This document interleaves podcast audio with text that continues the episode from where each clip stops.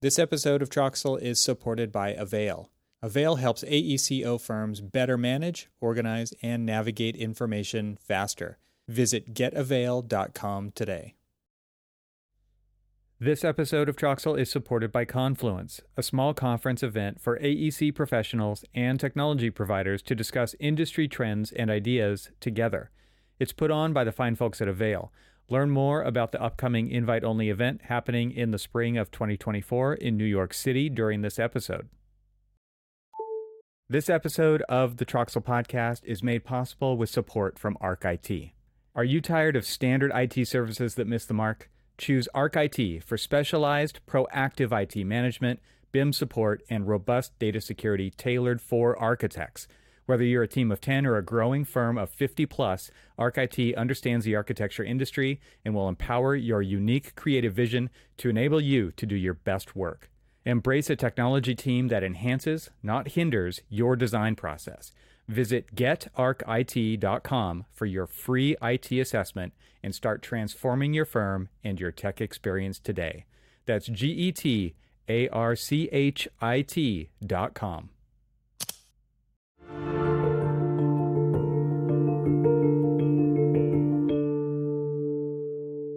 Welcome to the Troxel Podcast. I'm Evan Troxel. And before we jump in, I need you to subscribe both on YouTube and to the audio version of the podcast wherever you listen.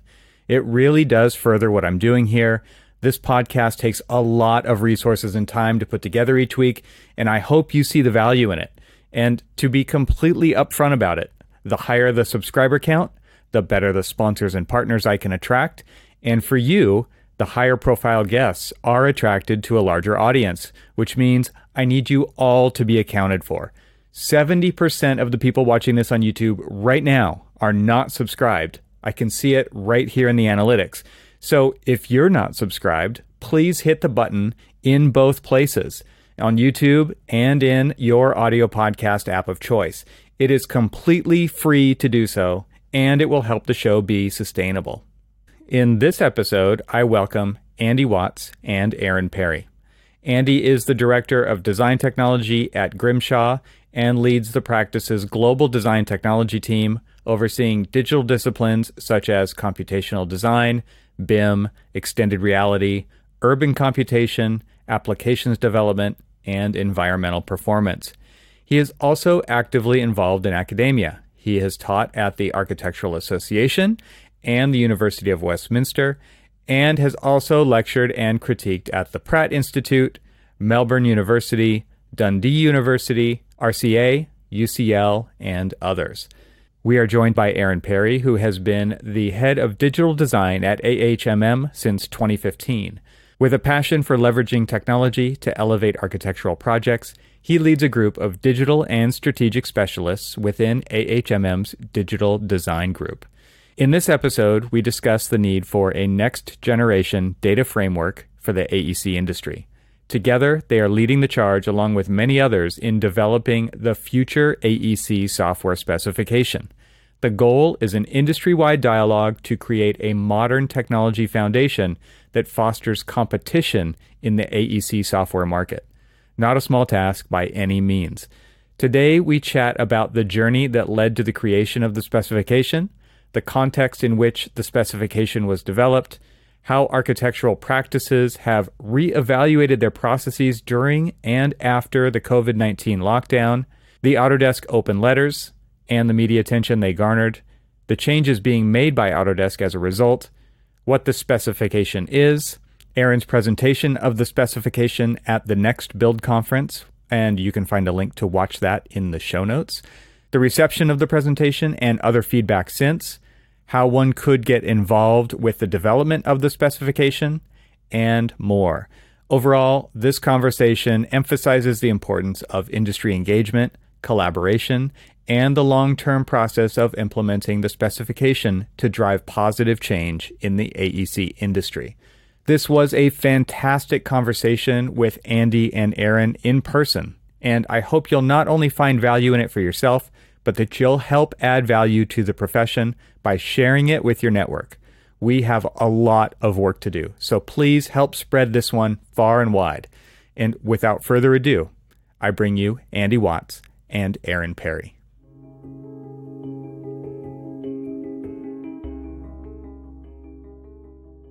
Welcome. Yeah, thanks for having us. Great to have you. Thank you.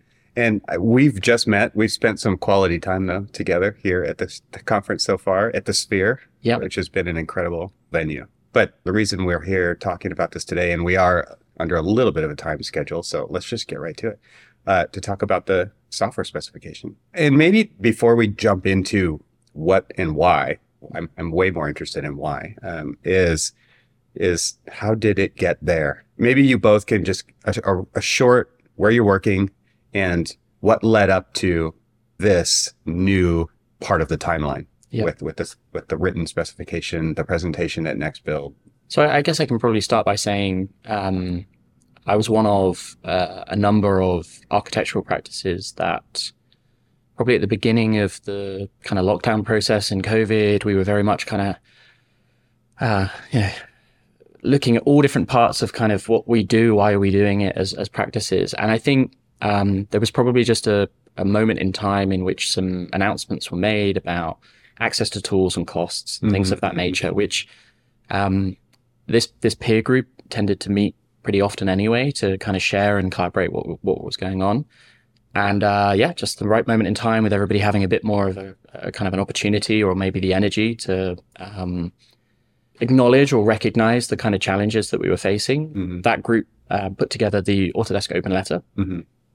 And This is the European open letter, then followed later by a, a Nordic Correct. country's open letter, right? Yeah. Okay. uh, it had. Uh, I think at the time we didn't quite expect um, anything to necessarily come of it, Mm. um, but it did, and uh, you know we had some some conversations with Autodesk in in a forum, and uh, you know some plans were laid out, and some some genuine changes were made on from Autodesk's perspective. Was that based on what, what I've heard, and maybe this is wrong? So, was there some surprise when they received that letter that like what, there were things that they were hearing maybe for the first time, or at least that was how it was presented back? Or Well, I think what was quite interesting is, you know, it was put out there, but then, you know, some of the architectural media picked it up. So Mhm. it was on uh, like Dezeen, it was on in the Architects Journal, and that I think was surprising in itself. Mhm. Um, I mean, I, I didn't expect to be having conversations with Wall Street analysts yeah, Mm, and that, two days later. yeah, that was the other point is that, yeah, suddenly in, investors were saying, actually, could we have a chat about this? Is this something that we should be worried about? Hmm. Um, and I think, you know, actually with, with the open letters and even with the specification, I think we've been somewhat, we've, we've put it out there not knowing what to expect. Mhm. And so actually to then be contacted by, you know, all these various people. And then actually there were some interesting conversations with Autodesk, which, you know, Aaron, you led on. So you Yeah. guys, you guys are just you- you're architects, right? And Yeah. I, we're Yeah. used to putting stuff up on the wall yeah, yeah, and not knowing what to get back from it. Yep. And I think there's large corporations where every single thing is vetted, wordsmithed, Mhm. and it's talking points. And so what I'm hearing from you is like this is kind of natural for architects to do that. Yeah. And and people who think differently than that don't expect Yeah. architects to do that. Like they they kind of expect it to go through a similar process and you would you would very quietly and you would you you would do these things a certain way. And it's like, well, we actually just put stuff on the wall. I, I, I think I heard something to that. Um, uh, I don't, you know, I think the gut reaction from Autodesk was, we wish you had gone about this in a slightly different way. Mhm. And our experience has always been relatively collaborative with Autodesk, but as individuals. Mm. And I think what was different that time is that this was collective thought. And so um, the parties involved, actually, not all of them publicly signed the Right. open I letter. heard that. So there were some really, really large firms who were involved in the entire process, but didn't necessarily want to put their name to it Too risky. in, in the kind of first round. It's it's um I think sometimes the larger your business, the more your your kind of PR, marketing, communication teams are kind of thinking a little bit about like, Sure. do we want do we want this? Yeah. Um, and so uh, that went its path, I guess, is probably the easiest way to describe it. And about two years afterwards, there was a, a question about, you know, do we want to reapproach it and kind of say, well, what's changed in two years? Because two years is long enough for Mhm. changes to licensing models, license compliancy, um, enthusiasm, uh, right the way through to kind of maybe looking at differences in product roadmaps. And to, I, th- I think we kind of started that conversation, and um, myself and Andy were uh, having a bit of a separate conversation to that to that forum, and I'd actually done a little bit of work to uh, really set out what we wanted to see. And uh, I actually, if you're interested in the anecdote, I, I, I wrote that on my phone on the way to the airport. Um, it was it was just uh, it was just thought, and it was just kind of the you know this is what I think we would want. This is where we are today. But you've been thinking about this a long Yeah. time. Yeah. These gears Yeah, have been turning, and for you to just start to formalize it is now like Yeah, so I think maybe as far out as 18 months prior to the presentation at Next Dev, it, there was there was a there was a thing that existed, and it was something I, I remember sharing with Andy at one point, and it, I think it changed our minds about how we would take it forward. You know, it wouldn't be us talking directly to Autodesk anymore. Yeah. it would be about us kind of saying, "Well, look, Autodesk is a player Mhm. to this game, yeah. and we want to make sure that that we're setting this out to the industry. Um, and we benchmarked it with some of the people who had created and, and, and organized the open letter.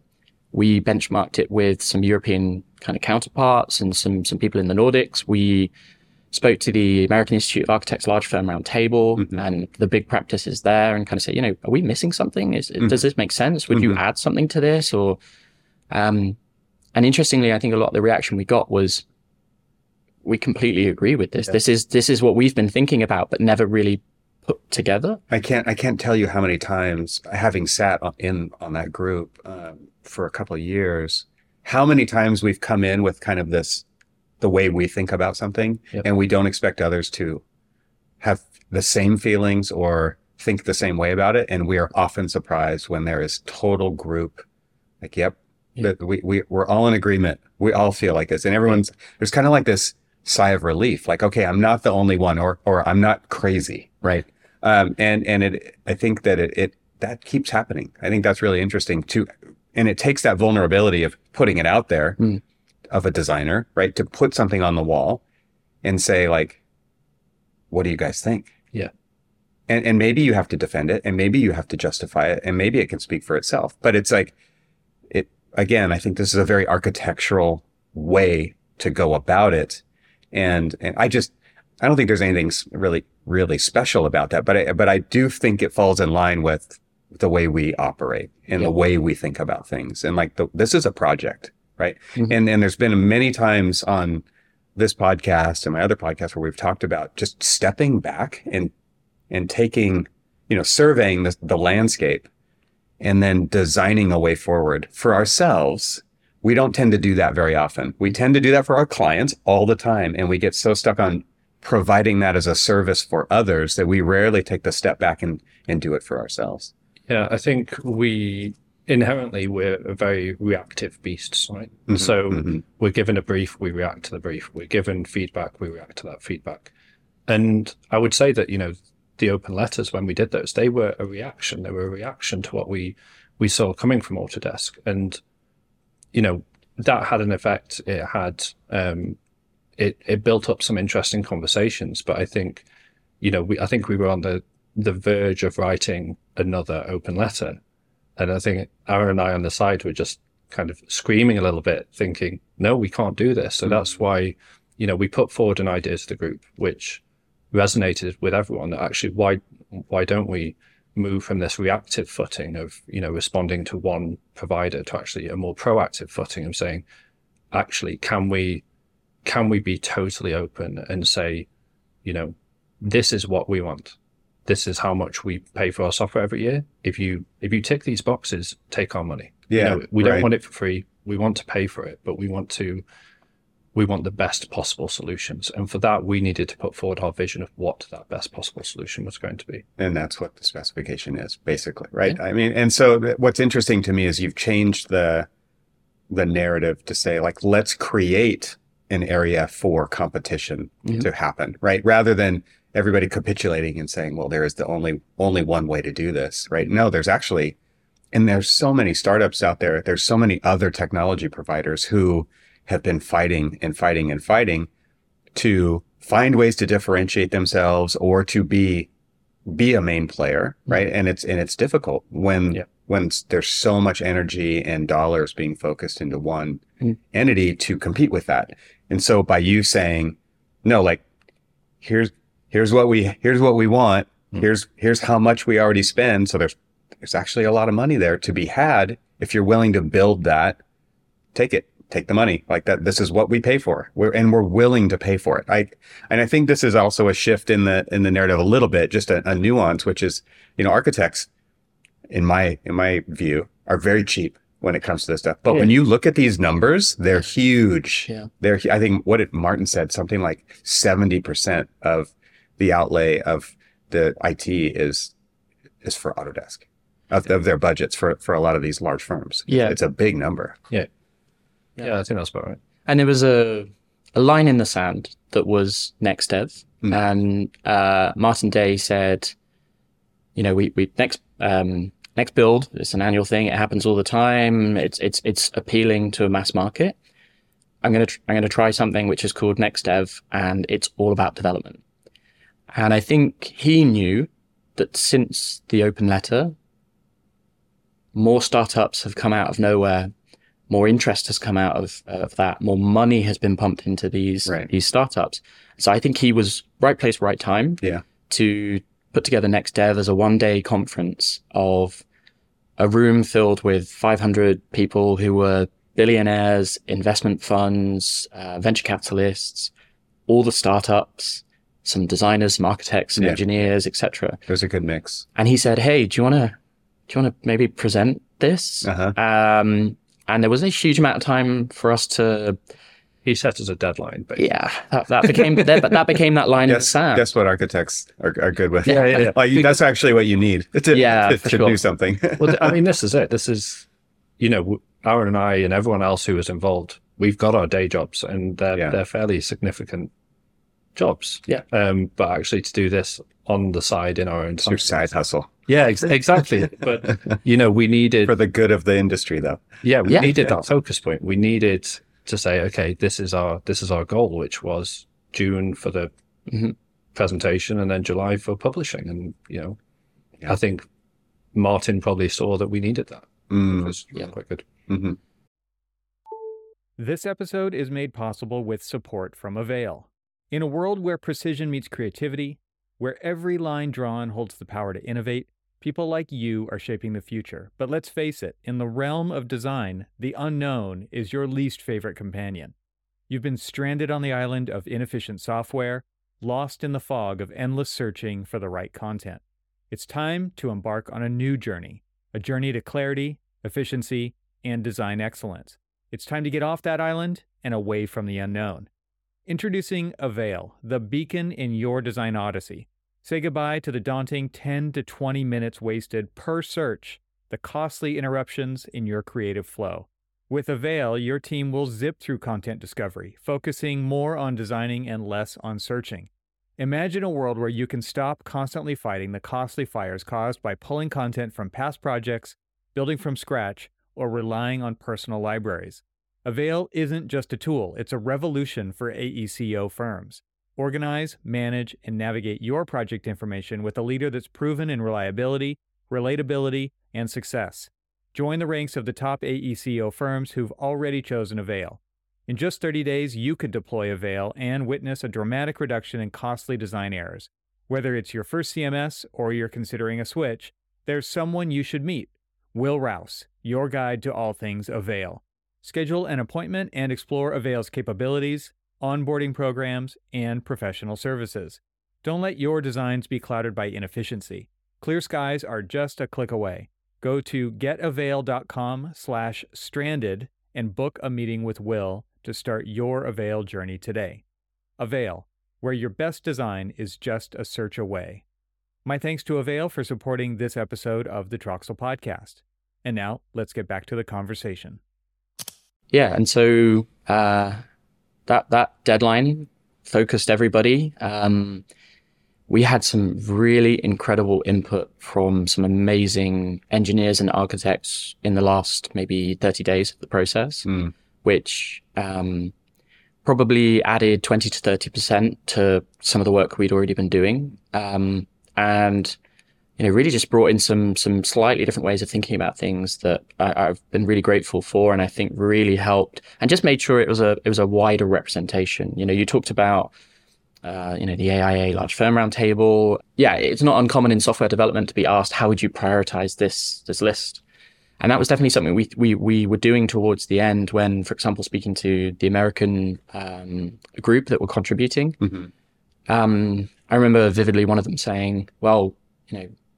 Existing buildings and responsible building design is interesting, but you know, in London you have buildings that are 400 years old, and you know, And that- we don't that- have that over here. and we don't have that same challenge. So it might not be at the top of our list, but we can recognize its importance and we recognize it. And so, again, that was all part of the benchmarking process: is to make sure that we were representing an industry Mhm.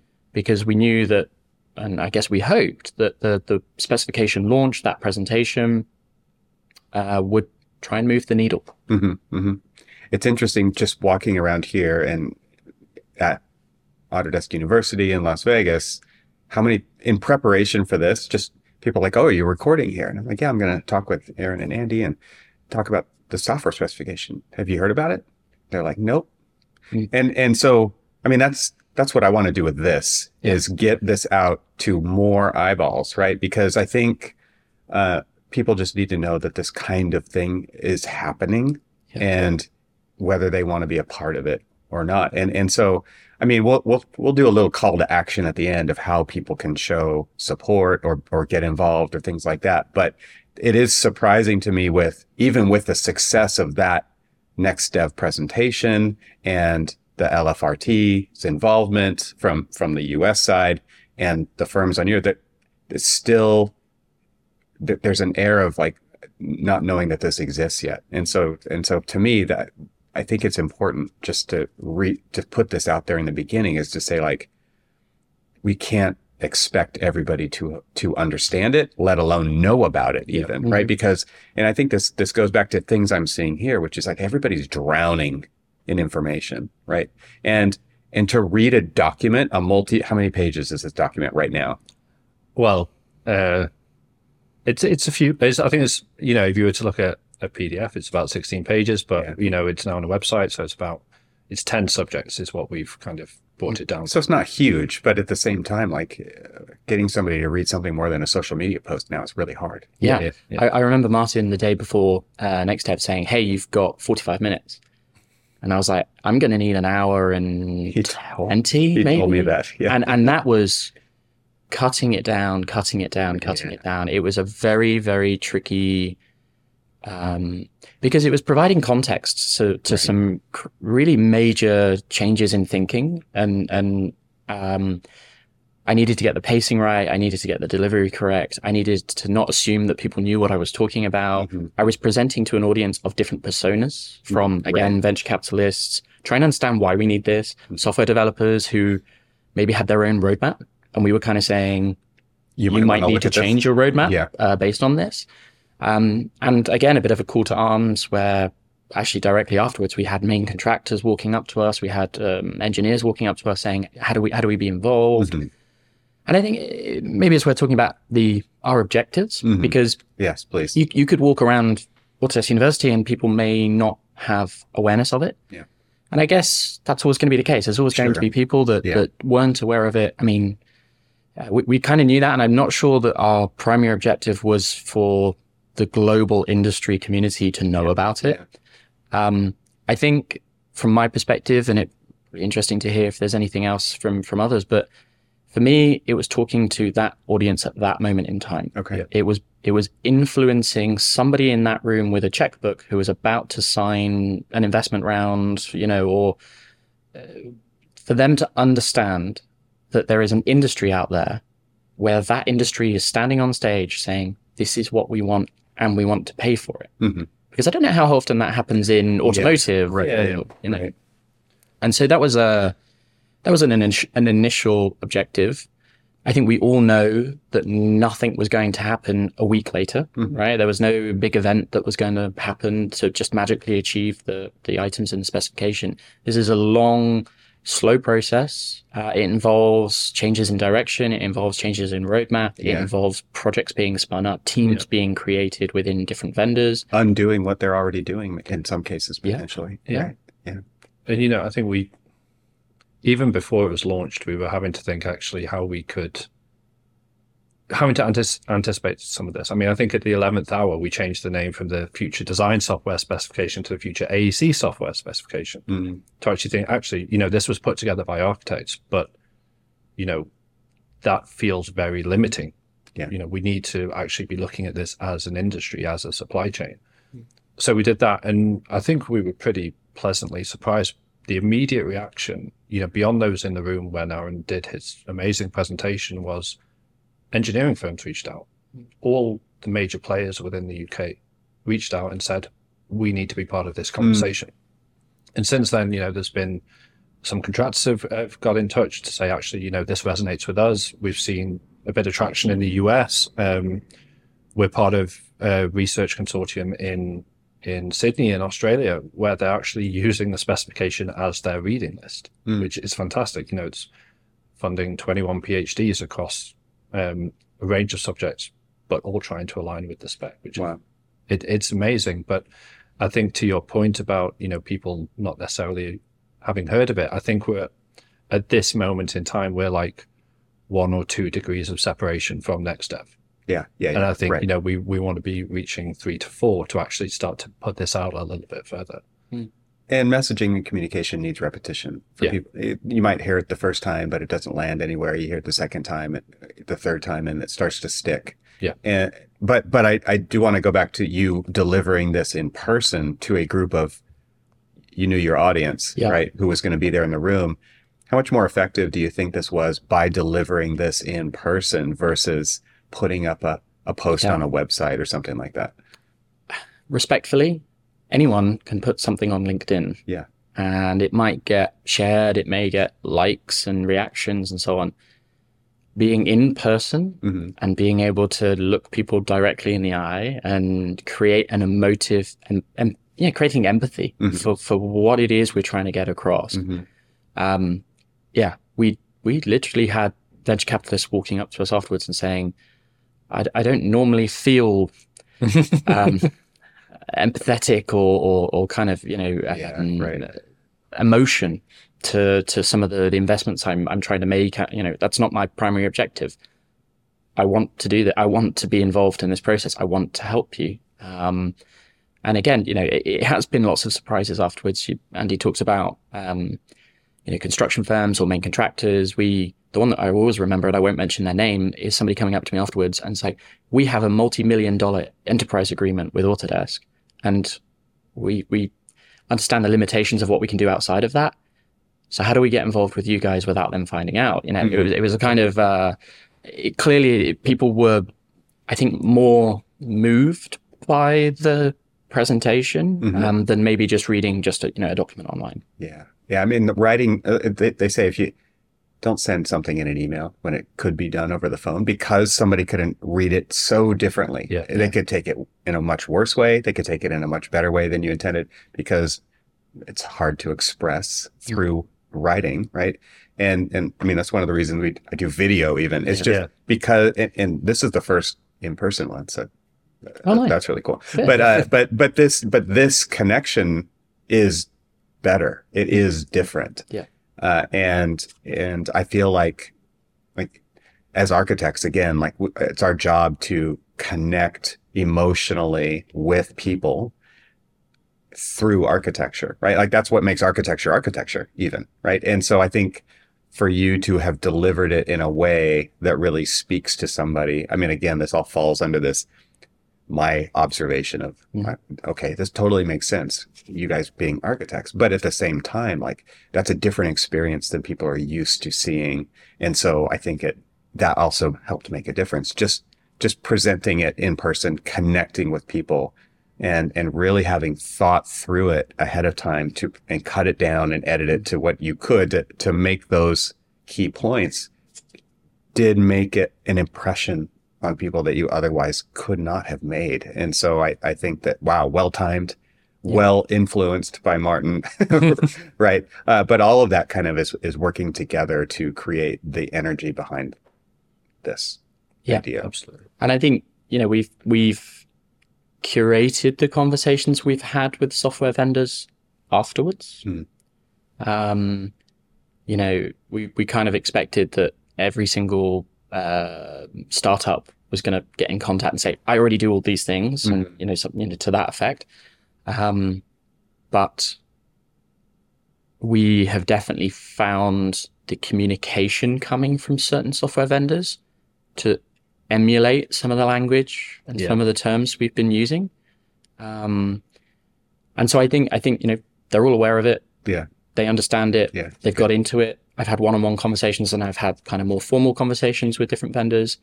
Um, I think they've all been grateful for this to exist. Actually, I don't, I don't, I don't know that it's been received in a in maybe the slightly, possibly negative way that something like the open letter was was Yeah. received as. So Well, I think, you know, this was always aimed at being a much more positive endeavor. You know, this is Yeah. not saying what we hate, it's saying what we want. You'll actually get farther Yeah. if you change that tone from Mhm. complaint to a what if kind of a thing. Yeah, and I mean, I think in the context of you know where we are this week as well. I mean, we've just come from the futures briefing, and it was interesting to hear that a lot of the language that was put forward as part of Aaron's presentation was actually shining through as part of you know what the roadmap is for for architecture within Autodesk, and that was that was encouraging to see because I mean we we we talk about startups, but um, I think when we put this out there, it was very much with the intention that we're looking to anybody to build this. Yeah. You know, we're not discounting the, you know, the, the Autodesks, the Bentleys, the Nemetscheks of the world. You know, anybody can be part of this. We're just saying what we need from our tool stack. Mhm.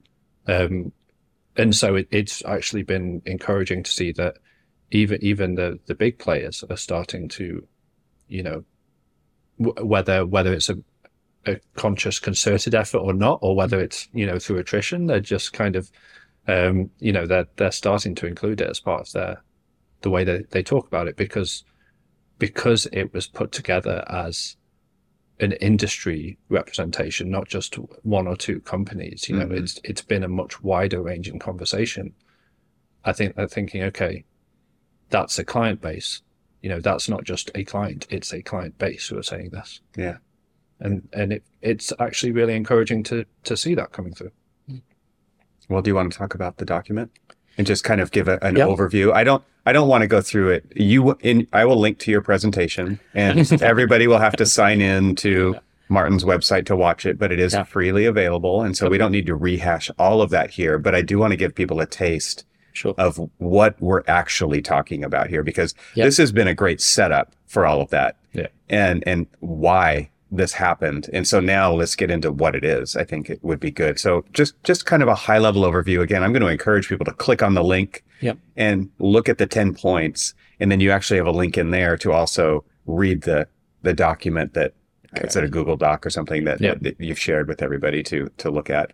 Yeah. Uh, but so, we'll, we'll do that. But go ahead. Yeah, so the specification um, uh, is a meaty, wordy document that needed some contextualization and you know some explanations between the lines, and that's really what the presentation will do. So I think you know, to anybody listening to this and watching this, there's those are your options. You can you can kind of read it, and you can also probably go and watch the the presented version of the same thing. So the specification is broken into um, a number of different chapters and, Mhm. and sections that are relative to, to kind of key areas. And the primary underlying part of that is something that we make a reference to as a data framework.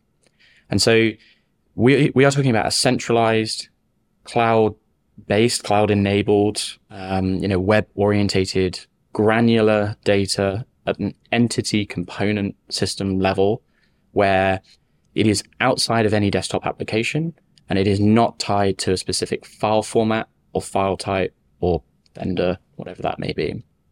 And so, you know, we made references or we made parallels to universal scene description Mhm. and how open and um, efficient the media and entertainment industry will become and, and already is by removing proprietary file formats that are kind of vendor locked or tied to specific applications and you know using that as a parallel to kind of say this is going to be really appropriate and useful for our industry but actually maybe not the USD bit because yeah. you can still have multiple versions of the USD file um, and it's still an offline file it's that I'm file. kind of chucking right. backwards and forwards right. so um, we are talking about uh, a more equivalent of kind of a, a, a a GitHub style environment where multiple coders are, are, compiling and, and committing their code into a central resource and central data and you know being the project. Correct. Right. The architectural, into structural, into MEP, into building it, into operating it. Let's do away with application tied proprietary file formats. That was just such a just a critical topic, which actually is referencing every other section within the within the spec. So, and what's the benefit to that? Just so, just, mm-hmm. because I think depending on where somebody's coming from when they hear that, when they hear GitHub, when they hear you know yeah. database, data lake, whatever it is, versus file. Like somebody could could be hearing this for the first time and "What do you mean? Like everything's a file, right?" Yeah. So I, I guess if if you were to look at your own workflows within your own business, there's going to be a preference for you to use the right tool for the right job. And unfortunately, sometimes if you're a slightly smaller firm, that means you might not always use the right tool for the right job. The tool you have. You use the tool you have right. or the one that's easiest right. to move information, whether that be geometry or data right. within, within the ecosystem of the project. Um, the larger firms, the likes of a, a Grimshaw or, or, anybody else, they're more likely to say, well, we want to use the right tool for the right job mm-hmm. because we want to be a bit more creative and we want to, you know, think outside the box. And they'll pay for the specialists, the people, the tools, the plugins, the code, the, the, the extra stuff that you can do to try and bridge some of those gaps. Mm-hmm. But that is an expense. Um, and and to some extent we waste a lot of time energy interest uh, and money just just trying to solve those problems which you know to some extent wouldn't happen or wouldn't be there if we had a universal data framework where information can be accessed by different parties in different tools and one of the one of the most amazing additions i think to the specification came from um, somebody who, who who helped us kind of audit right towards the end and she helped us start to think about equity. Yeah. And to some extent, a lot of us are bound by expensive tools yeah. with a significant skill barrier to be able to interact with some data that exists that we're trying to, to collaborate and, and, and co-produce. Now, if you take away the application and you make that, you expose that data in the web, that creates equity for such a more diverse range of stakeholders, small firms, large firms, um, people that just you know haven't got the skills to be able to open a, a giant model and, and and just to look at one package of information, like a, a DAW package, for example. And so again, this whole idea of moving away from from large monolithic products and um, offline file formats where we're kind of chucking them over the fence to each other, yeah. um, which we used to do on a messenger bike with drawings or USB sticks or the cloud. FTP. Yeah, yeah. But, but, we're still chucking stuff at each other rather than yeah. kind of it all being there for, for us to collaborate on. I mean, the whole idea of it being on the web, like that, that is the idea of the open web, right? It's like no one entity owns it and it, everybody has access to all of this information.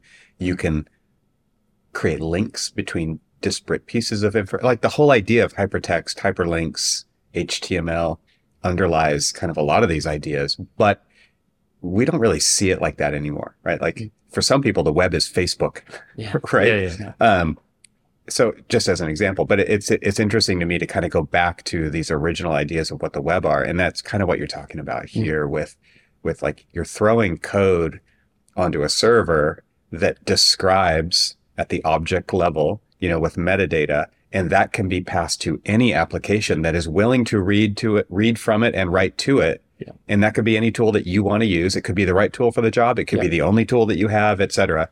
Um, but it's going to be able to communicate with this repository that consultants can also get into. So not just architects, but also the other stakeholders on the team, even owners, even contractors, everybody and you don't have to have one piece of software to read it, Mhm. right? That's a that's a key piece of it as well. Yeah, I think that's you know that's a critical piece that underlies this is that at the moment we work with you know silos of data, Mm. and you know even moving between those, which you know as Aaron described, it has its own costs.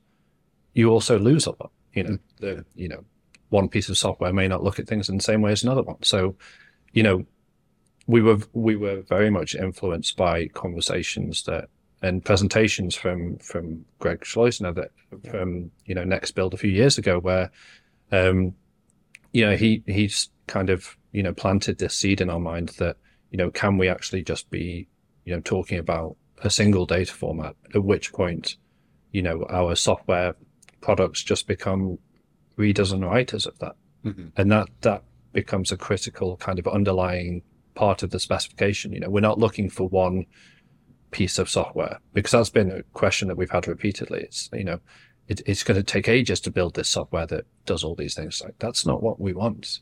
We we want a series of tools that are that are nimble that can actually do what we need but they all speak the same language that's that's the critical point that we're looking This episode is made possible with support from Confluence.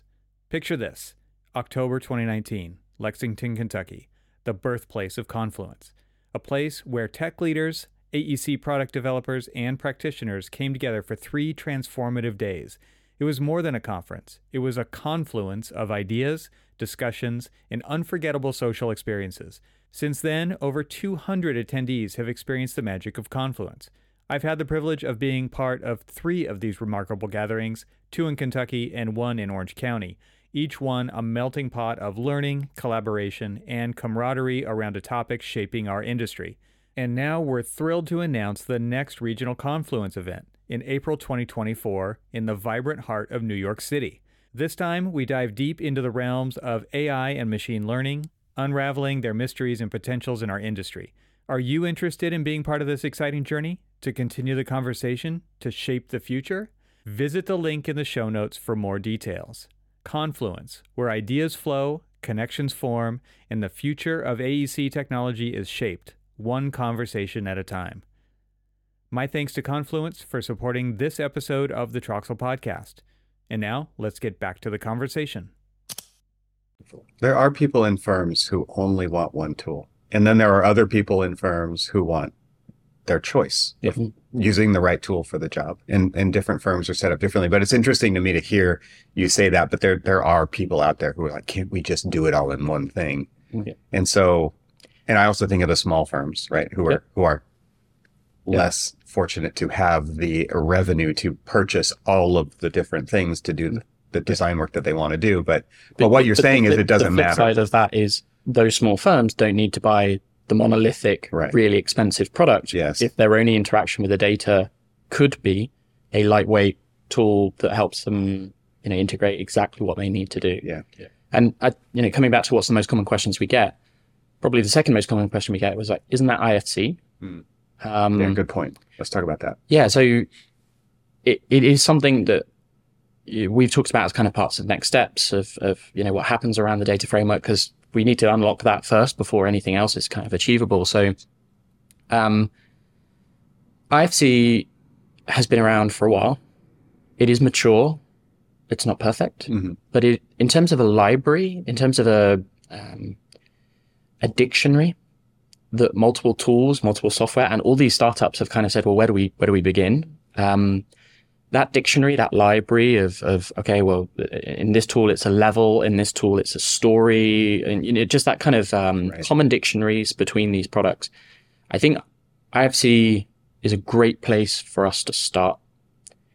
I think its challenge is that it is still currently an offline, you know, file format, basically. yeah, that's and good. so it's not quite delivering on the other part of where the specification gets into this this data framework because we need that to be web enabled. We need that to be cloud enabled. And you know, last ten years ago when IFC was kind of evolving and maturing, maybe the web processes and technologies wouldn't enable that workflow. And so uh, we actually have meetings next week with with technical directors at IFC to kind of understand how we can maybe, you know, bring this all together because the last thing we want to do is create yet another data standard, right? That that's not our objective. And there are a lot of tools that that use IFC. Yeah. Right. And Yeah. and and for them, maybe it might be a big mountain to climb again to to reinvent Yeah. something new or to impo- impose something new into their system. So if there is a way, if there is a way forward with that, it does seem to make sense at least as a place to start. Yeah.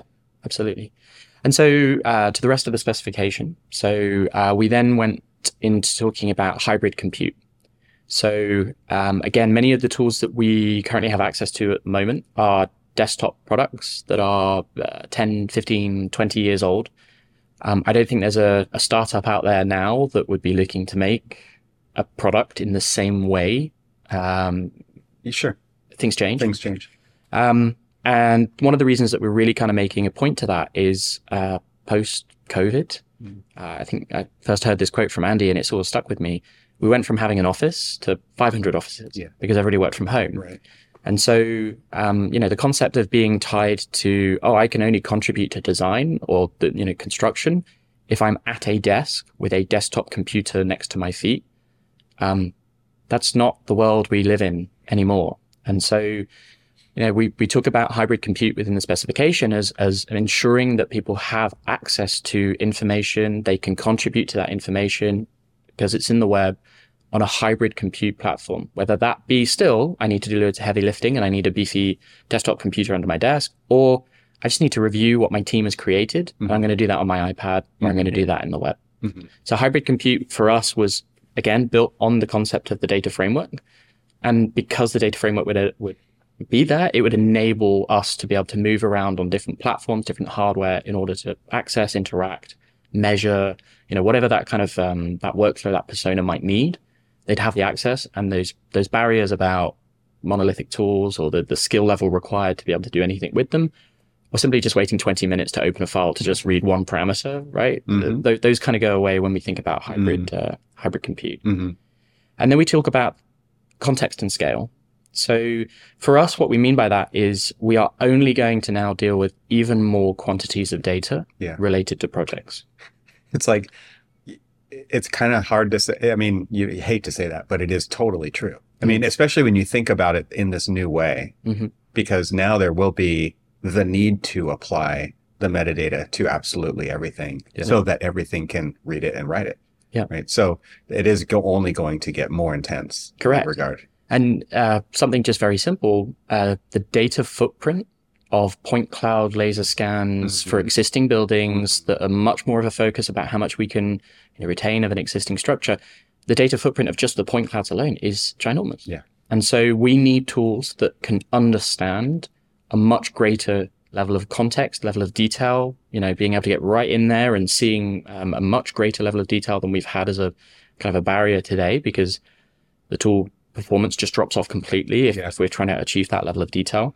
Um, and so for us, that was really about, you know, registering on people's radars that, that, that this is a really important thing for us. And that suggests the future is digital twins Mhm. of, you know, occup- uh, occupants and, and owners of the built environment needing that level of detail in order to understand the asset that they're trying to manage and, and trying to, to exist. So yeah, context and scale is a big section. Uh, it then moved into um, designing responsibly.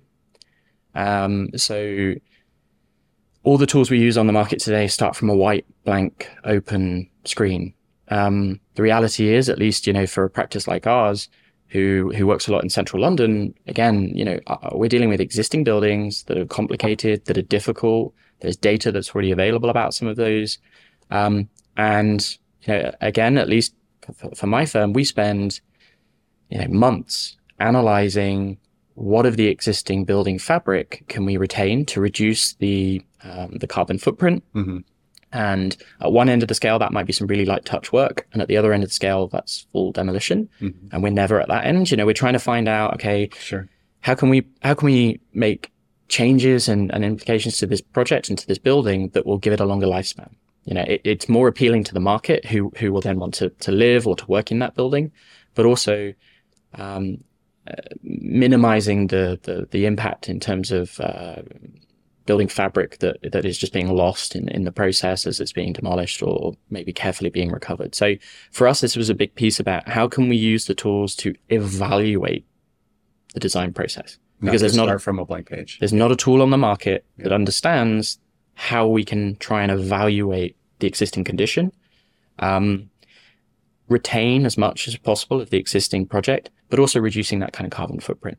And I think one of the analogies that Andy used quite a lot is if I see one more architecture firm that's created their own embodied carbon calculator, I'm going to go crazy. Mhm. But that exists because no software vendor on the market was in front of that. Yeah. And so many firms like They're ours reacting. created them. You know, we, we see that across a lot of the challenges, you know, interoperability when we talk, when we go back to talking about data, you know, everyone created their own interoperability processes. We're now seeing it with carbon. We're also starting to see it with a further point that, that Aaron, I'm sure will come on to, which is the DFMA and industrialized construction, you know, the proliferation of tools around that at the moment. But that's a response to us not having those in our tool set at the moment. Yeah. And as Andy says, the specification goes on to talk about modern methods of construction, prefabrication, offsite. And, um, you know, we, we see uh, companies that are operating in that sphere finding it really tricky. And we see uh, every other week the media picking up on a, yet another modular constructing company Yeah. kind of struggling, etc. Now, it is a very complicated issue and there are so many factors in play. But the thing that really hit home for us is whilst designing a scheme, if we can have no context as to the constraints of any prefabricated or modular systems Mhm. in the tools that we're using, Okay. we will continue to make things that aren't Right. that buildable Yeah. for pre- prefabrication or offsite development. And so we're forever just going to keep falling into the same problems and the same traps where we create something, it doesn't work, we go back, uh, or we try and ask them to make something and they're kind of saying, well, we'll try, but it, it's not, it's not what it's designed for. And so a big piece here was saying, well, look, for the volumes of, of building what needs to be built and doing that in a careful and considered way, um, we as designers need to enable our construction partners Yeah. to be efficient and to be effective. But if the tools on the market that we have at the moment don't even understand prefabrication, we can't reference a manufacturing level of detail uh, for a prefabricated modular pod bathroom, even in a residential scheme. We can't bring that level of detail into the tools we used whilst designing. We're forever going to conti- keep Yeah. making these mistakes. I, I can't help but think of two things as you're going through this right now, which is uh, all the tools are based on the traditional ways of project Yeah, delivery. correct, yeah. And that goes all the way through construction, right? So they're reacting to the way it's always been.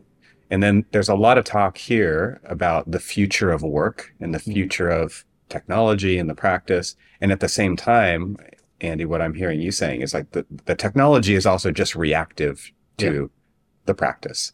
Even though there is so much marketing and promotion being put into the future of, Yep. there is still like the actual tools that are being delivered are in reaction to the way we've always done it. Right. And, and so we are in this weird zone once again where you, by putting this out there and proposing what we need, why we need it, how it ties into all these different pieces, including manufacturing, including sustainability, including adaptive reuse and data sets. And like, that's a game changer for how everybody's approaching this, right? It, it, it's also in how architectural firms are approaching projects, right? Because the landscape is changing. Not every solution is a new building. Right? That no. Adaptive reuse needs to ha- needs to happen a lot more, and we need repeatable, modular. We need and and and Yeah, yeah. for for all of this. And yeah, I mean, that's also thrown into stark contrast because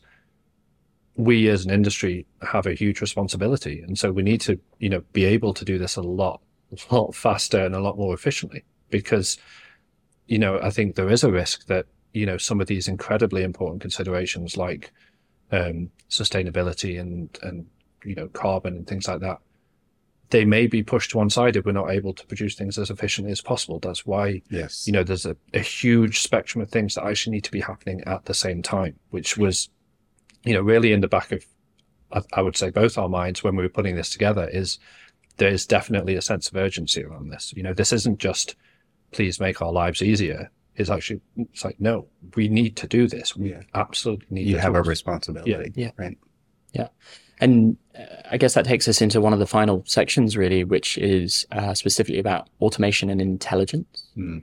And so, um, all of our firms today move on to that next project, bringing very limited, if not no, prior experience or knowledge from the projects we've done before in the digital sense. hmm You know, uh, we, we have those much more experienced architects that will move on to their next job and they'll know the rule of thumbs and, Right. and you know they'll know the the basic parameters that we should be taking into account.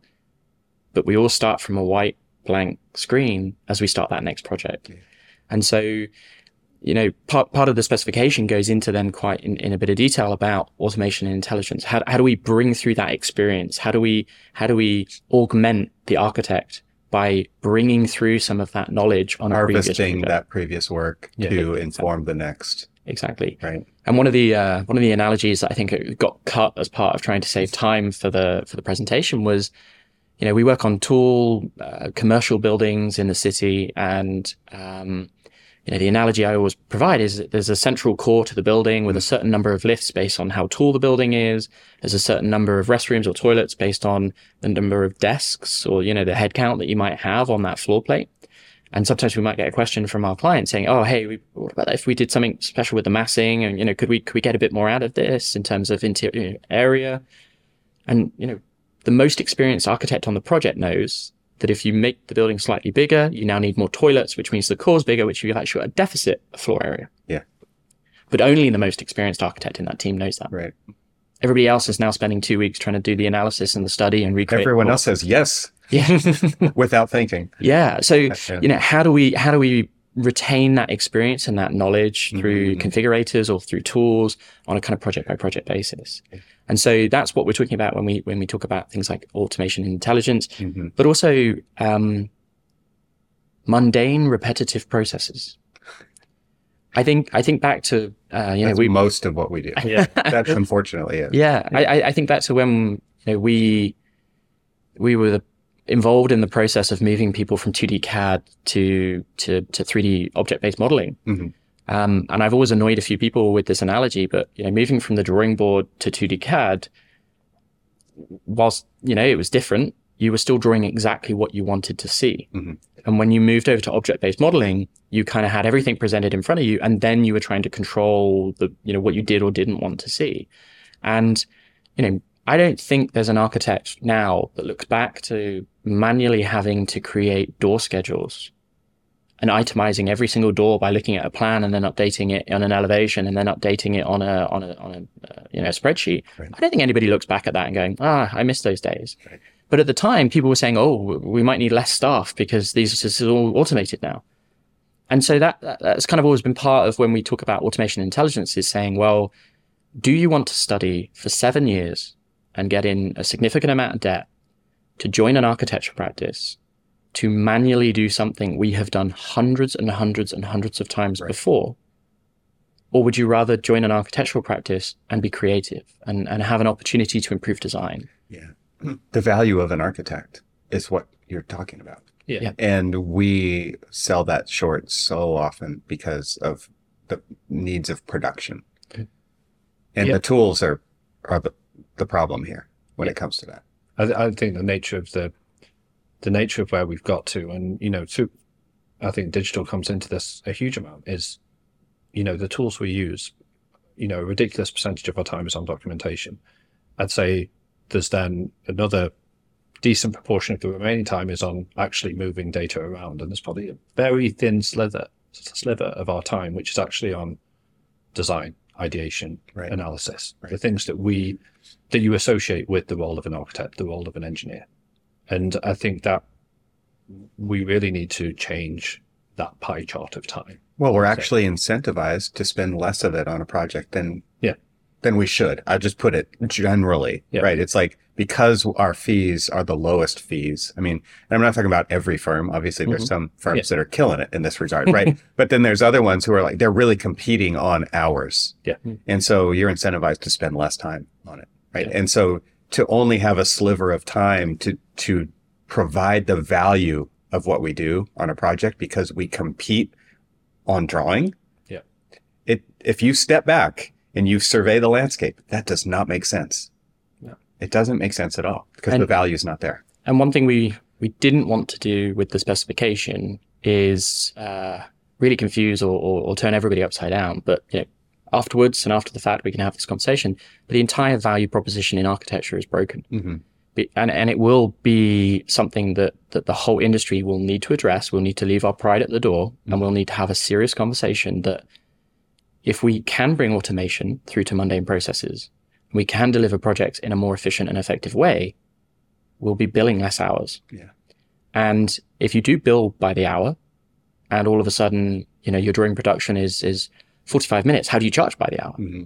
And so we need to have a completely different conversation about how we as businesses work.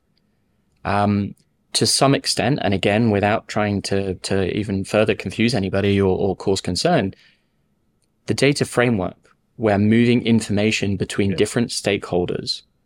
I might have somebody at the moment that I'm working with who's helping me with a internal door package and they build doors and, and they're, they're going to be the party we move forward with. And right now, at least in, in my experience, everything is about risk mitigation. It's about how, how do we bring construction package experts in earlier so that we can avoid costly mistakes later and we can kind of design around them and design them out. And so again, using this analogy of this, uh, this subcontractor I might be working with on, on the door production, if I can exchange just the data they need Yeah. about a package of doors so they can see the geometric representation, the parametric constraints of those items, and then the, the sort of specification of those in terms of acoustics or fire. If they can have access to just those data points, they can co-author that with me and, and commit that back to me and I'm accepting that change. Do I need to do 300 drawings? Right. Yeah. I've had this conversation with Adam Wilbrecht at Concert, which is like a blockchain for AEC, smart Yeah. contract kind of stuff. And and he this whole idea of what's the intent of me sending this package to you? If if you're a, a door subcontractor, I'm sending it to you for this reason to to look at the doors. Mm. But I'm going to send you more of the project than just the doors, right? There's context involved for you to understand it. But for us to granularize the reason why we're sending it to you and what we're sending to you and why and for who and by when do I need a response, these are the kinds of things that all are completely different to the process today or maybe even future state like what Yep. we what we see as possible than what we're currently dealing with right? Because now we just chuck models over the fence right? The whole thing. And then it's left to the engineer to sort through it and see what changed try to figure that out. Yep. now there are more sophisticated ways that- that people are operating but for the most part i would say that 80% is probably like that. It's like we said we'd publish the model every friday. Here you go and it's like good luck figuring out what what we did because we don't even want to we don't even have, have time to talk to people and tell them right? So it is interesting to me to think about like again if you're if you're starting over you're starting from scratch if you're starting now and you want to design software for the way that we want to work we're actually prescribing even what is what how we want to work in the near future or the, the future even maybe farther out. But we could see the value in having those tools that will enable us to work like that. Absolutely. I mean, I think, I think we've all seen it, whether it's the end of the stage or whether it's a tender or whatever. When, you know, you send over your package of information, and it's then just, you know, the next party will just start from scratch again. Yeah. So, you know, a huge amount of work has been done up to that point, huge amount of valuable work, um, and so actually being able to access, you know, the the version, the, the decision history behind a lot of these points, you then actually, you know, increase the efficiency so much as part of that process. hmm Yeah, I think it's it's worthwhile saying with you know the automation and intelligence piece. I don't think we can talk about that without mentioning what we've heard so much about this week, which is AI. And I think you know we're still trying to understand what that means for us. You know, I think AI is often maybe misused as a term. You know, it can be used in place of automation. it's used like- interchangeably exactly. with automation it seems But I think one thing that we put forward is not necessarily we need AI in everything. It's more we need we need data to be accessible and you know, in a way that we can actually leave the door open for a responsible use of AI at the appropriate time. Well, getting back to the specification, what we need is we we need to say this is what we need. Yeah. And then we figure out the tool to do it. We Yeah. don't we don't just say what are we going to use AI for? We actually need to define the business case first and then define the tool stack that will help us achieve that and AI may or may not be a part of that. Yeah. Right? So yeah, I don't it doesn't need to be everywhere, but it does need to be able to play with this. right? Exactly. It needs to be a, a piece of the sandbox. Yeah. Yeah. And uh, yeah, I think we've we left it as leave the door open for AI. Don't you know build an entire tool chain that suddenly we're like, oh, we need to completely reconfigure. Well, and, and this gets back to the whole underlying premise of this, you know, wh- what would you, what's, what are the words that you're calling this? Like where the repository, right? Is it, is it a data framework? Is that what we're calling it? It, it, it we uh, we alternated between a data bridge, data lakes, data sewer. You know, Yeah. it- we, we- again, we're not trying to recreate something. We just needed to make it obvious what we were making a reference to, and so we have been calling it the data framework. Um, it's been really interesting this week to hear Autodesk talk about the data model, Yes. Yeah. um, and and uh, but it's Autodesk's data model. Uh, it's not something that perhaps is completely and utterly universal to, to all stakeholders. Open. Um, Yeah. And so I think that's the difference as to kind of maybe where we find ourselves at the moment. Yeah, and I just bring it up because it is important to start there, right? And and if you, uh, this brings structure to data across the industry as an idea, Yeah. and for AI to play with it well, it has to have that as well, right? Yeah. And so, it, it it's fundamental to start there for everybody to build on top of that.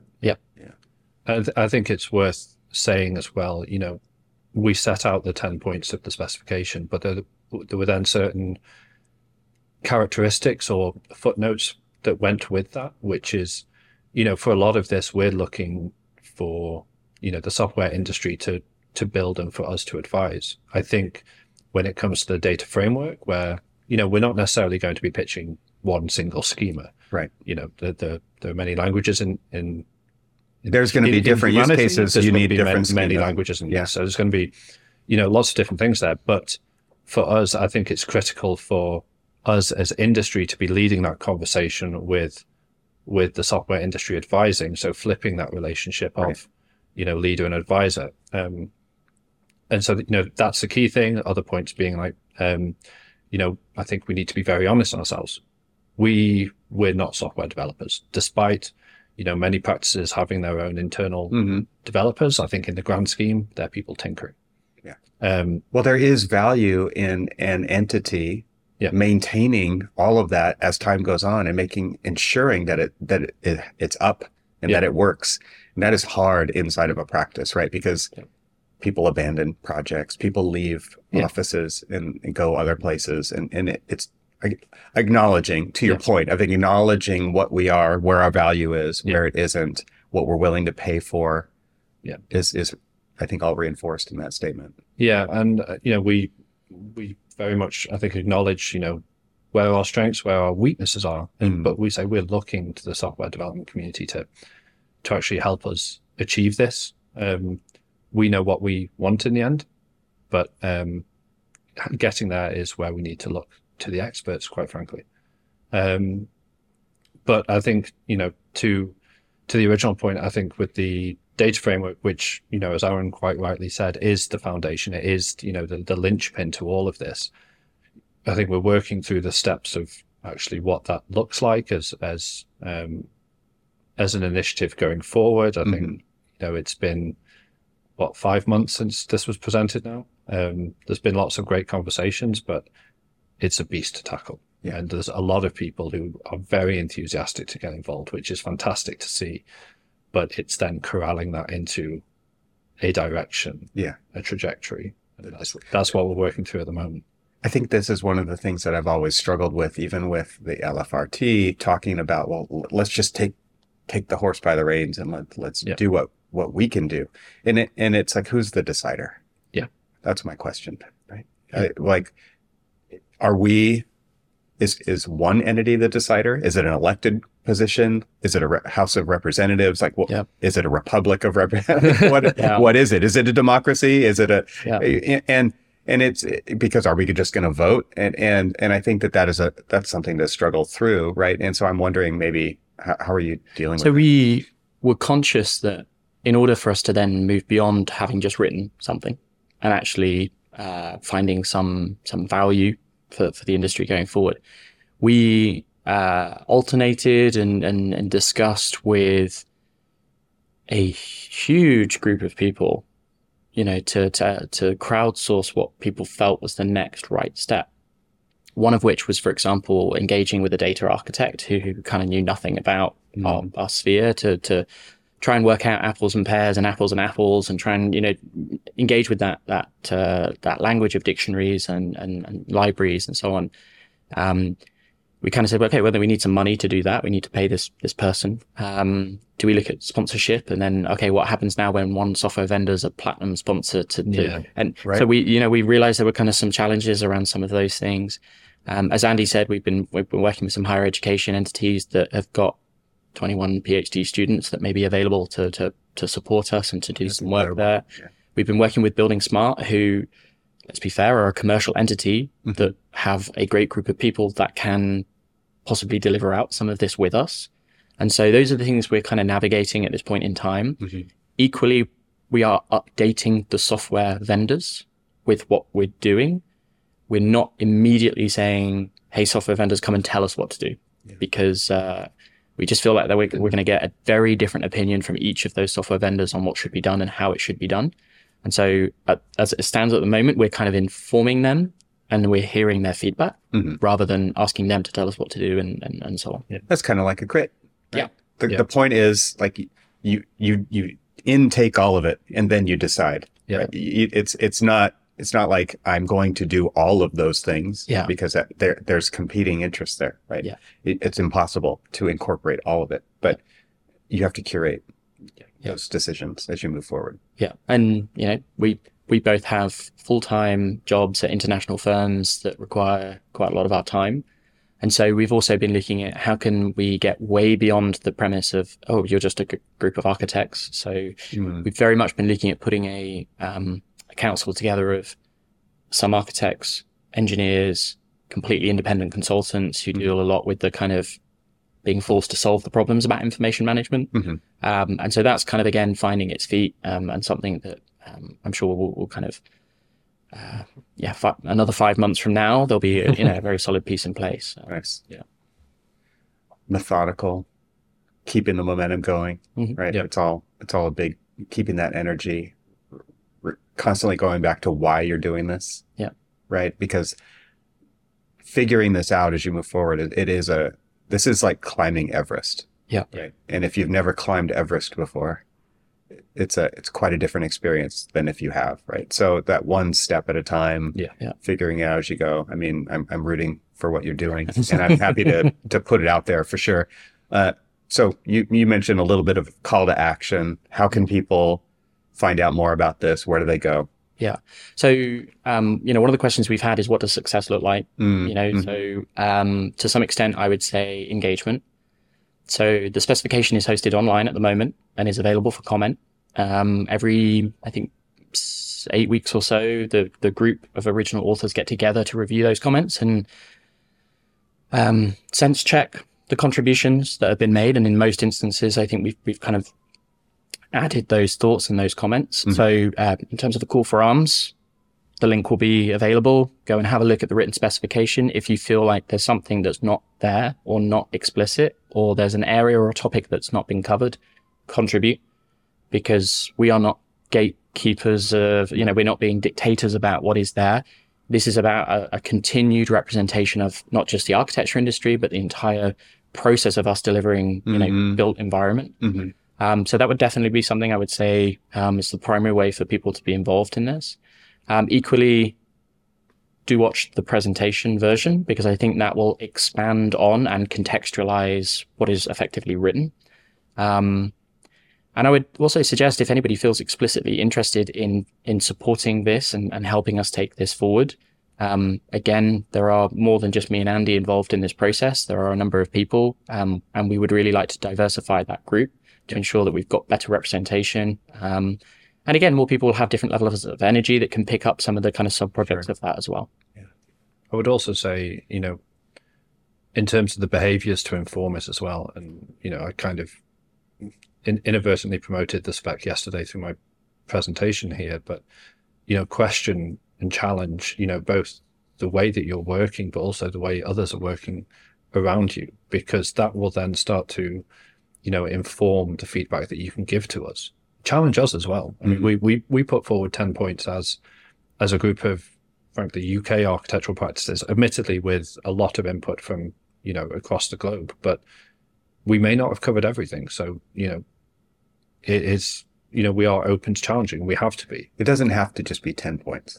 No, Yeah, exactly. right. You know, give us an eleventh or, or cross one of them off, whatever. I- Right. If we roll back 10 years, would we have been talking about MMC and automation and intelligence and AI? No, we wouldn't have. So I think it's, uh, we have to be responsible Mhm. and responsive to the, the trends that will occur in our industry going forward as well. So absolutely. Um, and you know, next time your commercial renewals coming up, the software vendor, ask them if, how they, how they're aligned. They're with their- aligned with it. Yeah. yeah, It, it, it, what's interesting to me about this idea, again, going back to the idea of it being on the open web, Wikipedia style. Yeah. It's a living document. It's constantly evolving. And so you could be crossing things off. You could be adding things. Uh, and as time goes on, I would hope that this document continues to address everything that people are seeing as needs in the industry. And this isn't just a one time thing. Yeah, agreed. Yeah, definitely. Well, thank you so much for having this conversation. That I'm so happy that we could get together in Yeah. person and and do Yeah. this. It's been fantastic, and I'm excited to hear the feedback from this episode. So yeah, we'll have links to the the document, the website, Aaron's talk, and uh, I don't think there was anything else, but maybe I'll put put ways for people to connect with you Yeah. both on LinkedIn, uh, and I'm Yeah. hoping people can reach out to you and Yep. have more conversations like this, Absolutely. and help just so that we can understand each other better. That- That'd be fantastic. Absolutely. I think the more voices lending lent to this, I think, is only going to make it stronger. So absolutely, anyone's welcome. Great. Well, thanks so much. Thanks for having us. Cheers. Yeah. Thank you. Okay. Thanks to our sponsors and thanks to our members this week. Find out how you can become a member at trxl.co. And I'll talk to you again next week.